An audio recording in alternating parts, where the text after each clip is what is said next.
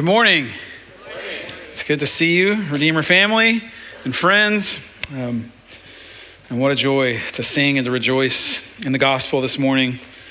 Well, I, I often go on uh, walks at night with my dog Max. Max might be the most common dog name, so I'm sorry if that's just super simple, but uh, it's it's Max. Max Max and I go out for walks, and we often go late at night. So if you live in my neighborhood and you see this guy out walking his dog when it's dark, I'm sorry, uh, but Max does better then, and he doesn't chase after people. Um, and we're out on our walk late at night, and uh, and the, uh, just just last week, a few days ago, we were out on a walk. And uh, I mean, we're not even a minute into the walk when I when I notice, okay, there's a like an electric show going on in the sky. There's a lot of lightning happening, um, and I'm old enough now to where I have like a healthy fear of lightning. As a kid, not so much. They were like, "Get out of the pool." I'm like, "Why?" Um, but but now I get it, and I go, "Okay, maybe I should turn back. Maybe we should, you know." But you know, then it would a couple seconds would pass and be like, it's probably fine. Then it happened again.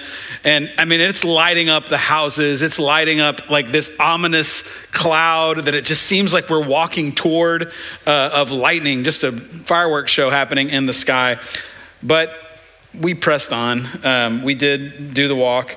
Um, but as, as we got to the back of our neighborhood, this interesting thing happened hit the cul-de-sac that we normally hit we do the circle and we begin to the loop to go back to the house. And you know what? When we did that loop and turned back it was all good. The lightning was behind us. I didn't see it. I wasn't noticing it. And uh, you know it's as though i thought the lightning probably knows that i'm walking away from it. It won't bother me now. Um, it'll leave me alone. Um, but see what happened when we made this circle? The weather didn't change um, but I was walking the other direction. The lightning was no longer in my view. Um, of course, in reality, nothing had changed. The lightning was behind me, but it was still there. And I think that in, in, in today's text, Jesus is telling the Pharisees and he's telling his disciples that whether you face it or not, the return of Christ is imminent. It's coming. It's there, whether you're looking at it or you're looking away. The kingdom is coming. And that also means judgment is coming with it. And we can turn our backs and we can hope for the best, or we can consider what God has to say and whether we're actually ready for it. So, as Jesus prepares his disciples, I think he's preparing us. And I want us to consider four realities of the coming king. And number one, the Pharisees can't see it. Number two, disciples won't miss it.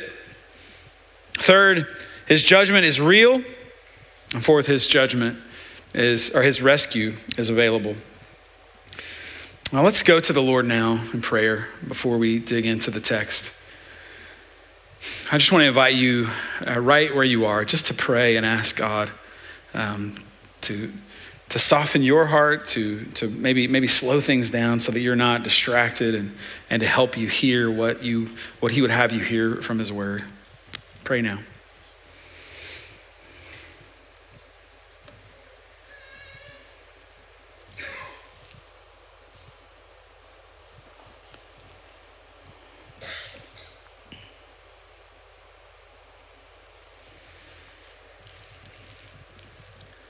And would you pray for me that I would that I would speak according to what God has said in His Word, um, and that He would help us hear, uh, either through or in spite of what I would say, that He would help us to hear um, this morning.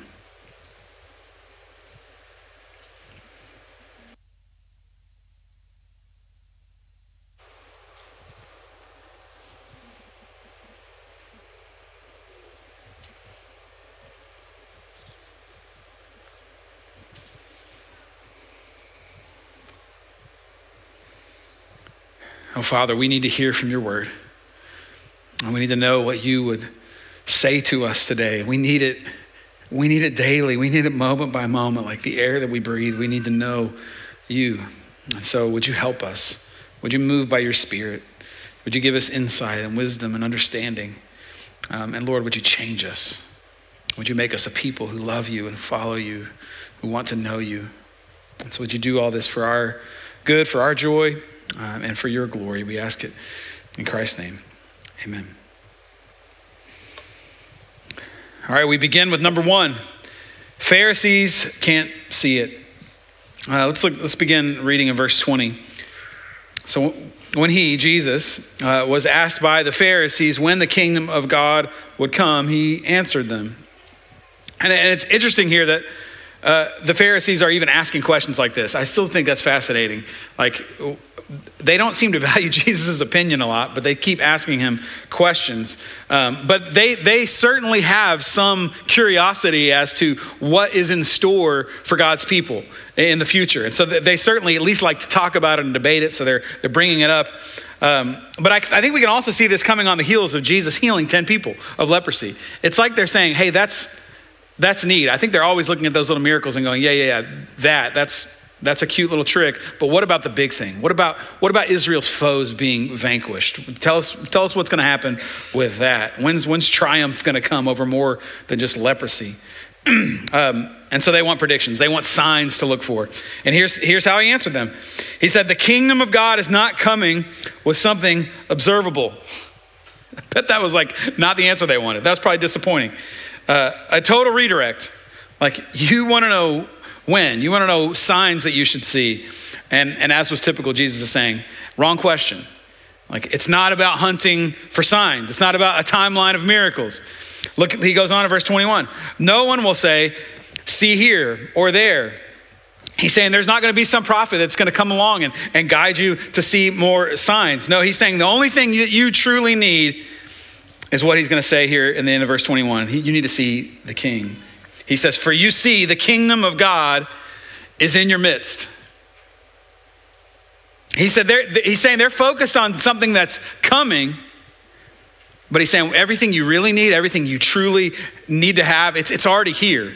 You don't need to see uh, some other future thing. You need to see the Lamb of God who's on the scene, the King who's right here, right now. Jesus is the sign. He's the sign they should observe. And so he's saying, you don't need any other information about the future.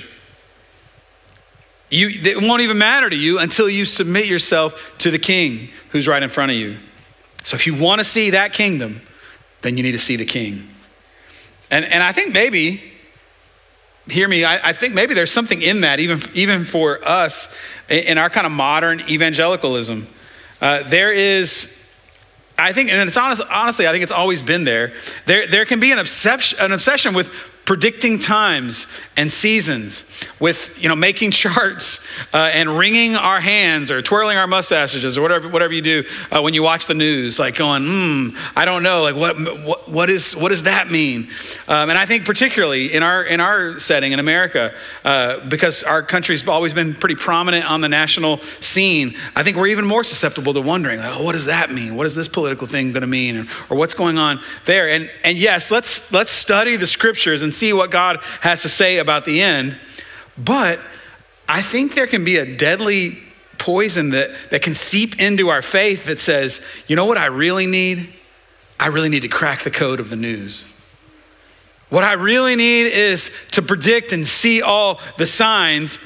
And Jesus is telling the Pharisees, if you do that and you miss me, then you've lost. It's all in vain. Because what is the beauty of the kingdom to come apart from the presence of King Jesus? What is your shelter in the suffering that's to come apart from the care and the provision of Jesus? And what is your hope right now? Like right this second? It is that the King himself, Jesus Christ, is with you. That's your hope. And so if your heart is not thrilled with the King, then no details about the coming kingdom matter. So he tells the Pharisees, take your eyes off the future and look to me. And then what's interesting is he, he noticed that he, he looks then in the next verse to the disciples and, and says, okay, now about the future. So it's like he turns and starts talking to the disciples about the future. And it's though he's speaking to two different problems. Problem one, the Pharisee problem is they trust in themselves and they're worried about the future. And he's saying, hey, if you're trusting in yourself, that's your problem. You got to look to Jesus. He is available. The king is here now. But then the problem too, the disciple problem is they actually do trust Christ. They do trust God, but they're still anxious about the future. And I think that's why Jesus is then turning to the disciples and saying, okay, You trust in God. Now let's talk about the future, which leads to number two. Disciples won't miss it. Look at, look at verse 22. He keeps going. Then he told the disciples, so now he's talking to the disciples. The days are coming when you will long to see one of the days of the Son of Man, but you won't see it. They will say to you, See there or see here. Don't follow or run after them.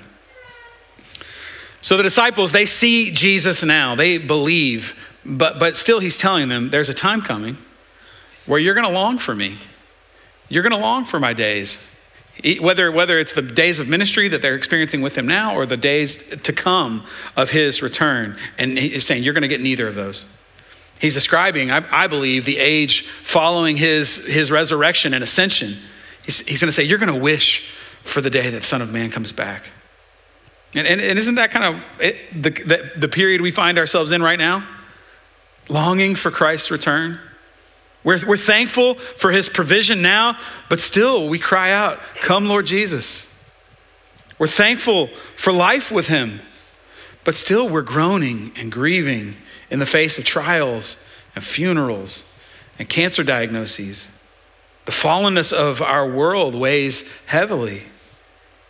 And we're grateful for his presence, his spirit with us, but we still want him to come and to make all things right. And he's saying there's going to be people that come around, they're going to take advantage of those longings that you have. They'll invite you to other cheap substitutes. They're going to say, "Hey, see, look over here, look over there." They're going to they're going to be false teachers that are going to be pointing you to false messiahs, saying he already came, or or here here's here's the here's when, when he's going to come, and and and don't we see that now? There's no shortage of that sort of stuff. There's no shortage of people giving us that kind of uh, misdirection or information. And, and I would just say if you find yourself drawn to ministries that are constantly trying to predict or prophesy Christ's return, man, don't run after that. Don't run after that. Don't chase tea leaf readers and doomsday predictors. And, and here's, here's why. Here's why. Look at verse 24. He says, For as the lightning flashes from horizon to horizon and lights up the sky, so the Son of Man will be in his day. And Jesus is saying, You don't need to hunt for the secret code in the newspaper. I don't know if any of you read the newspaper anymore. You don't need to search for the secret code in the message boards or, or in, on the news. No. Why? Because you won't miss it. You won't miss it. There won't be any mistaking when Jesus actually returns. Because you know what? He's going to light up the sky like it's daytime. Notice he doesn't say that Jesus comes in riding on a bolt of lightning. Um, that'd be cool. Uh, no, but he's, he's saying, he's talking about that sensation when you're sitting out on your back porch and you're watching the storm and it's pitch black outside. And then all of a sudden, this big lightning happens. It's like two or three second long lightning happens. And what happens? For like just a few seconds, it's daytime, isn't it?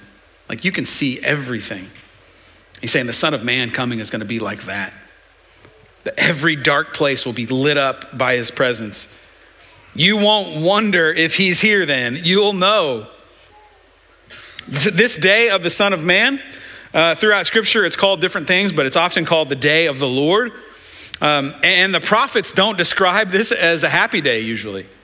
It's a day of judgment, a day of terror, a day when wickedness is crushed, when, when every secret is exposed by the brightness of Christ. Just as a couple of examples, I'll read a couple of them from Isaiah and Jeremiah.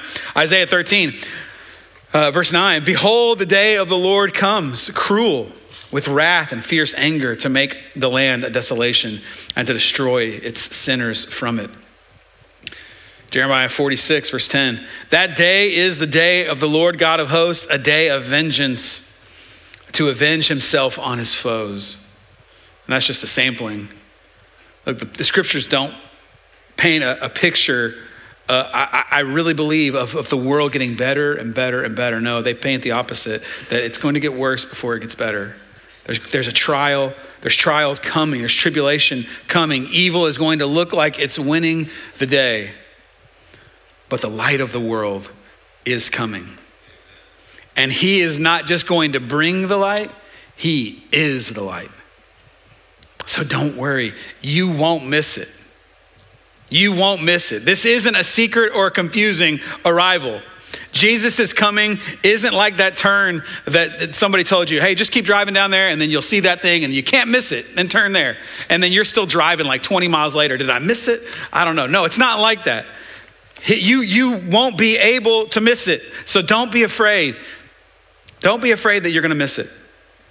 And he's saying this to his disciples because, because if you're a Christian, not only will you not miss it, but you don't have to fear it. Jesus isn't sharing this with his disciples as a scary story, he's sharing it as a comfort. When Jesus comes again, look at look how the apostle Paul talks about it. In 1 Thessalonians, we're told that he shares as this as a comfort. He says in verse 16 in 1 Thessalonians 4, for the Lord himself will descend from heaven with a cry of command, with the voice of an archangel, and with the sound of the trumpet of God, and the dead in Christ will rise first. Then we who are alive, who are left, will be caught up together with them in the clouds to meet the Lord in the air. And so we will always be with the Lord. The return of Christ is not a day of terror for the believer. No, it is the trumpet sound playing the battle cry of the good guys. It's the hoofbeat of the cavalry of God to rescue his people. And all of us who have trusted in Christ, whether those already dead or those of us still alive, we will be caught up with him like a giant welcoming party. And we will follow our Savior to the earth where he will bring judgment on the unrighteous and on sin. And he will bring his kingdom in full. He will make it all new new heavens, new earth and that's a day as a believer that we can actually look forward to. 1 Thessalonians 1, this is, this is the way that we talk about this. We wait for the son, uh, for his son from heaven, whom he raised from the dead, Jesus, who delivers us from the wrath to come. Believers don't wait in dread. We wait. We wait with longing. Titus 2, we wait for the blessed hope, the appearing of the glory of our great God and Savior, Jesus Christ. We wait with hope. But, but here's, so here's a piece of the timeline, though, that Jesus does give to his disciples. Look what he says. He says, before it can happen, though, something else has to happen first. There must be suffering and rejection. Verse 25. But first, it is necessary that he suffer many things and be rejected by this generation. I think this is like the fifth time in Luke where we hear about Jesus predicting his, his future death um, and resurrection. Um, in fact, in, in, many of these times, he's, he's given the whole picture of all, the, all these events of his, his, his death and resurrection. Um, it's, like, it's almost shorthand at this point. Uh, he's saying, look, first, there's still, remember, there's got to be suffering, there has to be rejection. And so he's, he's, he's, he's giving us, it's, it's, still the whole thing. It's his suffering, his rejection, his, his crucifixion, his death, um, and his resurrection. That the whole thing is in view when he says this. And this, is, this fits the trajectory that Jesus has modeled throughout his ministry that, that there must be humility first and then exaltation later, suffering now, glory afterward. And so, as, as his disciples, we, we wait with hope. Okay, so now, what about everyone else? Which leads to number three uh, his judgment is real. Let's read it in verse 26. Just as it was in the days of Noah, so it will be in the days of the Son of Man. People went on eating, drinking, marrying, and being given in marriage until the day Noah boarded the ark and the flood came and destroyed them all. It will be the same as it was in the days of Lot. People went on eating, drinking, buying, selling, planting, building. But on the day Lot left Sodom, fire and sulfur rained from heaven and destroyed them all. It will be like that on the day the Son of Man is revealed. Whew. So here, Jesus is citing two Old Testament examples, common examples from the Old Testament of God's judgment, but the same idea. In each case, Jesus is talking about sinful people who had heard the warnings, listened to the preaching, and ultimately rejected the message. Noah told them what was going to happen, but they mocked him. And on the very day that the rain was starting to fall, with God's judgment rolling in, in, in the form of water from the sky, what were they doing? They were just doing life. They were still eating, still drinking, still getting married, as though they had all of the time in the world. And if you, and if you know the story of Noah, this is not like happy, godly living. This is, these are not healthy marriages. No, this is uh, wickedness occurring. Humanity had rejected God. They had mocked his rule. We read about it in Genesis 6, where you can read the whole story of Noah. Uh, I just put like a snippet up here for us. In verse 5, when the Lord saw that human wickedness was widespread on the earth and that every inclination of the human mind was nothing but evil all the time. That doesn't sound like a, a lot of great you know, living going on. Uh, down in verse 12, God saw how corrupt the earth was, for every creature had corrupted its way on the earth. Then God said to Noah, I have decided to put an end to every creature, for the earth is filled with wickedness because of them. Therefore, I'm going to destroy them along with the earth. There had been a wholesale rejection of God. And they lived in their rejection. Their lives were a rejection. And as they went about their, their lives, the water of God's judgment fell from the sky. And it was the same thing with the city of Sodom. If you remember, this city, Lot had chosen to live in Sodom uh, because it was both this, it was this well-watered, well-located place. Uh, it, it, would be a thriving place for vegetation, uh, for, for, for gardening, for building. Um, but if you know about Sodom, the sin of Sodom was off the rails. Even when God sent angels to the city, the men of Sodom tried to do horrific things to the angels. That's how bad it had gotten.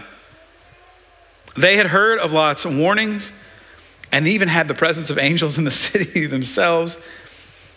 And yet, on the morning Lot's family uh, rolled out of town, we read that the sun was up in the air that day, which means it was a normal day. Back to business, back to planting and selling crops as though nothing was happening, building their lives, lives that stood opposed to God. And the very sun that had given growth to all of their crops began to fall down on them, raining down sulfur and fire, God's judgment coming upon their wickedness.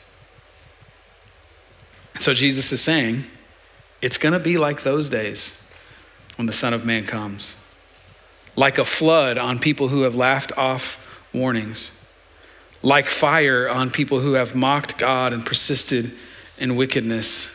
It will be a day like that. And yes, there will be fa- the faithful, like Noah and Lot, who are spared from the judgment, but there will also be many unfaithful. Those who refused the warnings, those who trusted their own might, who rejected Christ, and they will perish. And so I think we read this and we go, yeah, I mean, that sounds a little bit like where we live. Maybe even now. And yet, I think we live also in a world at the same time that so very much doesn't like to talk about judgment. We want to mute discussions of judgment. Even, even Christians, even, even, even we can be like this. There, there are some Christians, uh, some, some who call themselves Christians, who they, they want to deny any kind of judgment in the scriptures. Surely God will save everyone, they may say. Mankind's not that bad. Surely love wins in the end, they might write. But this is not consistent with the words of Jesus himself. We have to twist his words to explain that away, to take judgment and make it a non event. But I think even we can also be, be guilty in a different way as Christians. We, we just don't like to think about it. We're like me on the walk. Like if I just can turn my back and walk the other way, then, then I don't have to think about it. Um, but think back in verse 22, Jesus said, Because we're his disciples, we'll long for the Son of Man. And I actually think we do that part pretty well. Like I, I one of the things that I love about our church. Like we talk a lot about, we talk a lot about when he returns. We say things like, Come, Lord Jesus. Every week when we take communion, we remind ourselves that, that we eat the meal and what do we do when we do it? Every, every time we take it, we proclaim the Lord's death until when? When he comes. For, for the believer, the return of the king is good news. Oh, so good. But I think, though, one of the ways that we, that we mute judgment is we just don't think about the dread that is involved with his return. That his return is actually not good for everyone.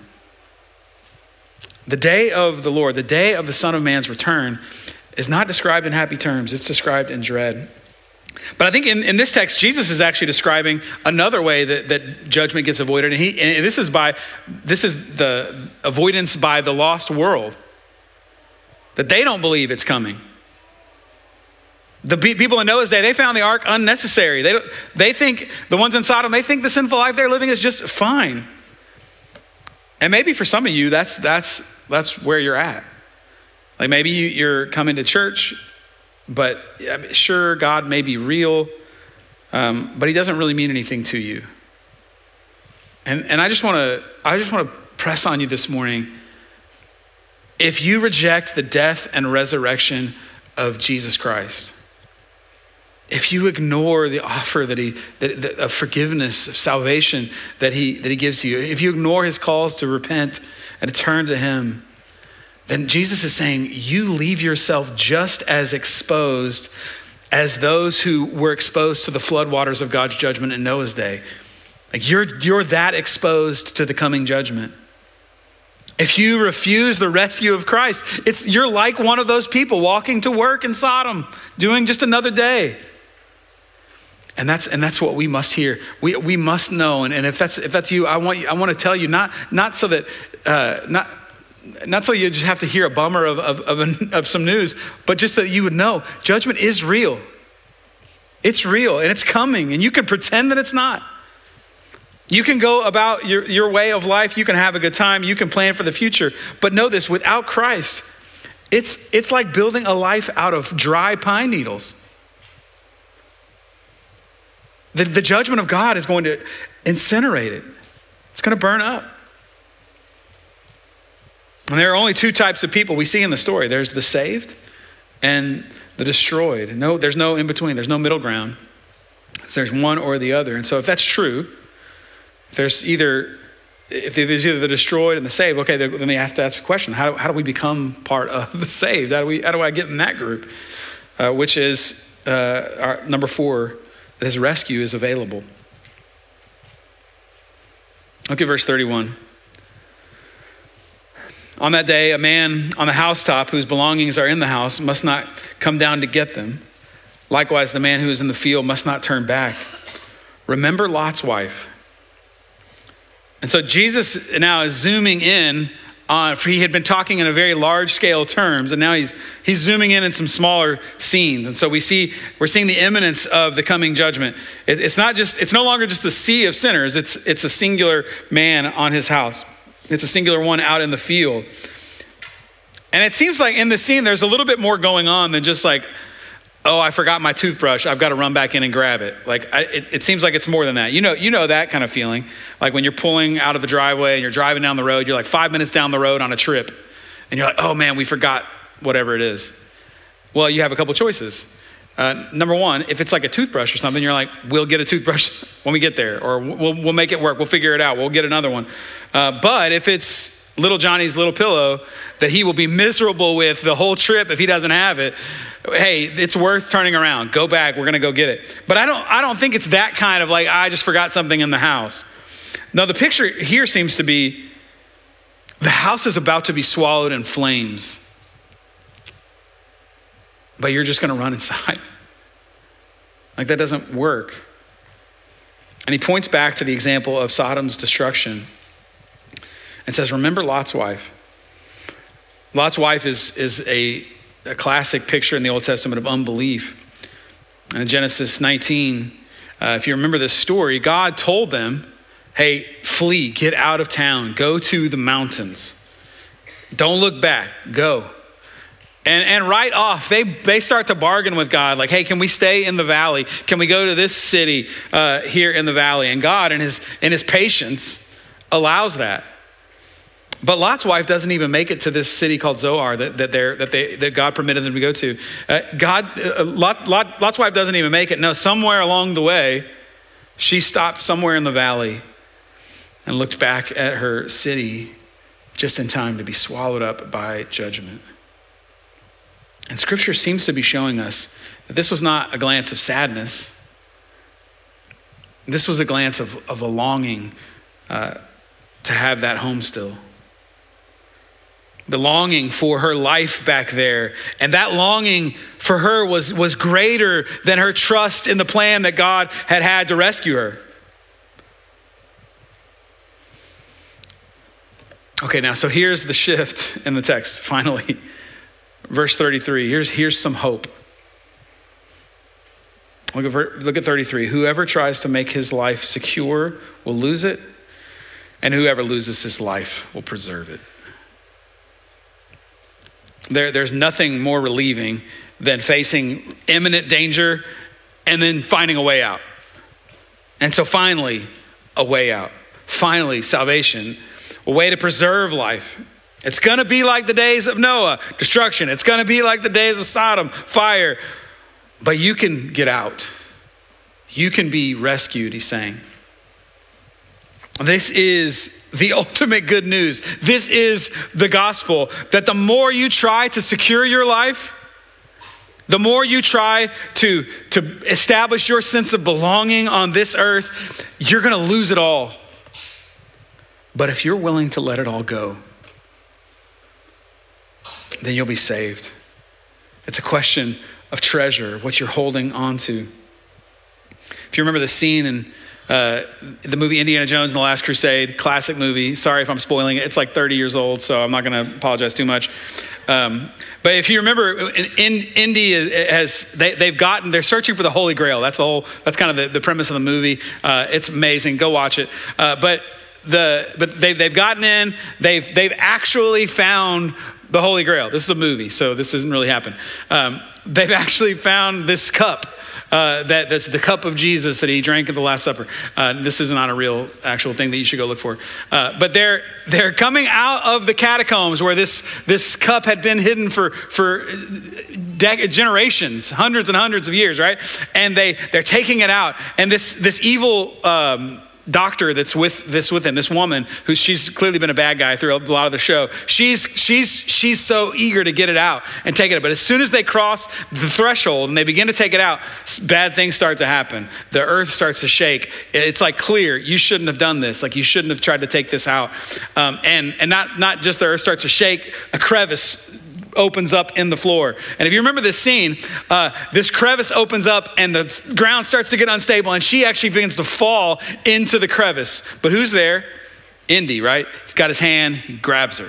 He's holding her by the hand and he's, he's going to save her. He's going to save even this woman who's been trying to double cross him all the time. And but what happens?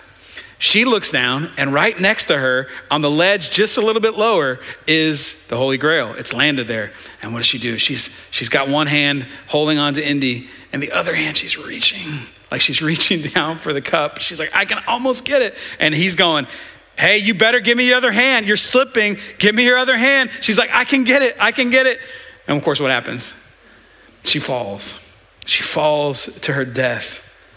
She, she sees the grail she wants the grail, and the grail, the very thing that she's going after, leads to her, her demise because she refuses rescue.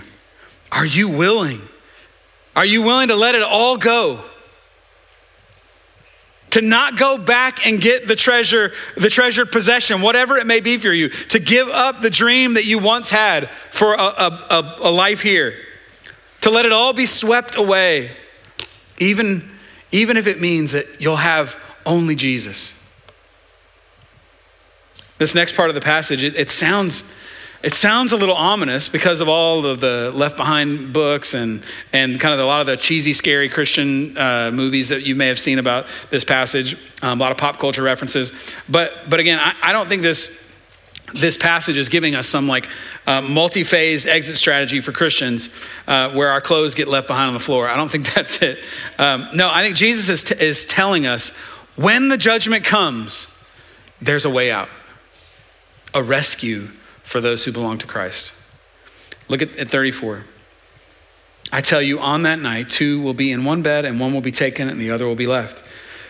Two women will be grinding grain together one will be taken and the other left so, what are we seeing here? These are all humans doing the same stuff, similar people, similar jobs, similar lives. They look the same from the outside, but, but what separates them? It's not that one of them knew that had the chart and knew when Jesus was coming. No, it, it's, it's, I think it's, it's, it's not that one was working harder than the other. I think it's exactly what, happened, what we see in verse 33. Here's the separator. Whoever tries to make his life secure will lose it, and whoever loses his life will preserve it. Matthew, Matthew 16 says it similarly. For whoever would save his life will lose it, but whoever loses his life for my sake will find it. Because the judgment is coming, there will be one who says, I can secure my own life. I can build my own thing here, my own kingdom. I will save myself. And, and they, I believe, are the ones in the text that are there. We, we hear they're the ones that are left. They're left here to face the judgment on their own. But the other, the other says, I count my life as nothing. There is nothing, there is no greater treasure for me than Christ. He is my, my only hope, my only rescue. And because of that, they are preserved. They are saved, taken by Him. They are the taken. Uh, commentators will, will, disagree, and people, a lot, a lot, of people argue about which one's the left and which one's the taken. Um, I really don't think it's that crucial, but I, I, think that's what the text is leading us that, that the taken, those who are just like Noah, just like Lot, they're, they're, they're, we meet up with Christ, and those who are left face the judgment. To be taken is a word of being gathered to a companion, to be drawn up to someone or something. And look, look at the response here in 37. The, the disciples, man, I just got to imagine what's going through their mind. They say in verse 37, Where, Lord? I mean, I just, if you could, if you could like hear tone in these words, I just imagine it just being like, Where, Lord? Like, where? Uh, what? it, almost like it's hopeless. Like, when is, where is this going to happen? What do we do about it? And Jesus' answer, it really, it sounds kind of haunting. He said to them, Where the corpse is, there also the vultures will be gathered. That's a chipper way to end this section, isn't it? Jesus is painting a pretty grim picture, uh, but I think he's pointing us to this reality. It's, it's not the location that matters, it's not the timing that matters. What matters is that when judgment comes, it will be severe and it will be too late to, to make a change. And it will look like a battle scene. The Jews had seen destruction, they had seen persecution, they had seen bodies piled up on bodies, scenes where vultures would have circled the dead. So, why is Jesus talking like this? I mean, it, I think that begs the question like, we have to ask, like, why, why do we need to hear this? Like, why do we need to hear about destruction? Why can't we just talk about God's mercy? Like, that makes for a lot, that's just a lot more happy. Why do we talk about this? And I, so I want to close with four, four things th- that happen, I think, if we fail to think about judgment. If we fail to think about judgment, number one, we will minimize the difference between us and God. Until you see how holy God is and how far you fall short of his immense perfection, unless we see that, then we will always see judgment as unfair. We'll always see it as brutal.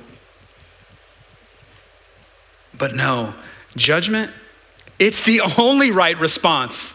It's the only right response of God who is perfect in the presence of sin. Judgment must come because of God's perfection. He must remove and destroy sin, and we want that. We want sin to be gone. Number two, if we fail to think about judgment, we will diminish the cross and overestimate our role in salvation. When we see the necessity of judgment, do we then take pride in our position? Look at me. I'm on the ark. I did it. Look what I did. No, judgment forces us to ask, why am I on the ark? How did I deserve to be here? Why did I receive rescue and not judgment? Surely it's not something better in me. Why did we, like Lot, why were we able to flee the wrath to come instead of being swept up in it? And here's the only answer mercy mercy. How am I saved? It's not my ingenuity, it's not because I preserved my life. No, I'm saved because I lost my life at the foot of the cross. And what, what do we get there? We got Christ's life. It's not us, it's Him. We are saved because the flood waters of God's judgment fell on Christ instead of us. So, what could we boast in? I couldn't forgive my own sin any more than Noah knew already how to build an ark. No, he needed God to tell him. He needed God to warn him. He, he, we need Christ to come to us and to save us. He shelters us, He calls us out. Number three, if we fail to think about judgment, we will downplay evangelism. If we ignore what we are saved from, then we won't plead with our friends to be saved from it. If we see, as we see what judgment does, that what sin has earned, that, that what's coming toward sin, then the thought of our friends and our neighbors and those we love standing in the way of God's wrath, we're compelled to call out. We're compelled to say, be reconciled to God. Turn from sin. He'll receive you, He'll rescue you. Give up on your self preservation project, it won't work. Come to the ark that is Christ, be rescued by Him. And lastly, if we fail to think about judgment, we will forget what comes next. We will forget what comes after judgment. You see, we, we could turn our backs to the storm, like I did on my walk, and just, just ignore it, ignore judgment. But I think if so, we will miss that the Son of Man who brings judgment also brings more than judgment. One day when Christ come, when he comes, he, he will wipe out sin. Yes, he will destroy Satan and demons. And those who reject God, they will be destroyed, cast into hell. But even more, in those days, he will take us, us undeserving people, and he will plant us in a recreated Garden of Eden, in a new paradise, a new earth. And in that day, there will be no more suffering. The sin that has plagued us in this life will be gone. No more judgment, no more sorrow, and we will live there forever with Him as our Father and we as His children. Oh, what a day that will be. And so we cry out, Come, Lord Jesus. Let me pray for us.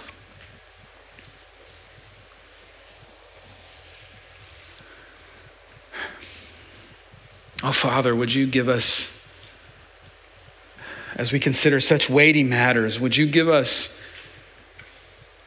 the ability to, to see how truly holy you are? How, how sin is such a, a distortion and such a violation of your beauty and your majesty. And Lord, we do long for the day that sin would be destroyed. But would you help us as we've considered and thought about judgment, as we've seen your great mercy? Lord, would this change us? Would you make us a people who, who revel in what you've done for us, revel in what you've saved us from? And Lord, those who, who call for many more to come and to receive the mercy that has been so graciously given to us. So, Lord, we need you. We need you to change us. Would you help us to look to our King today? And we ask all of this in the name of our Savior, our God, our King that we wait for. Amen.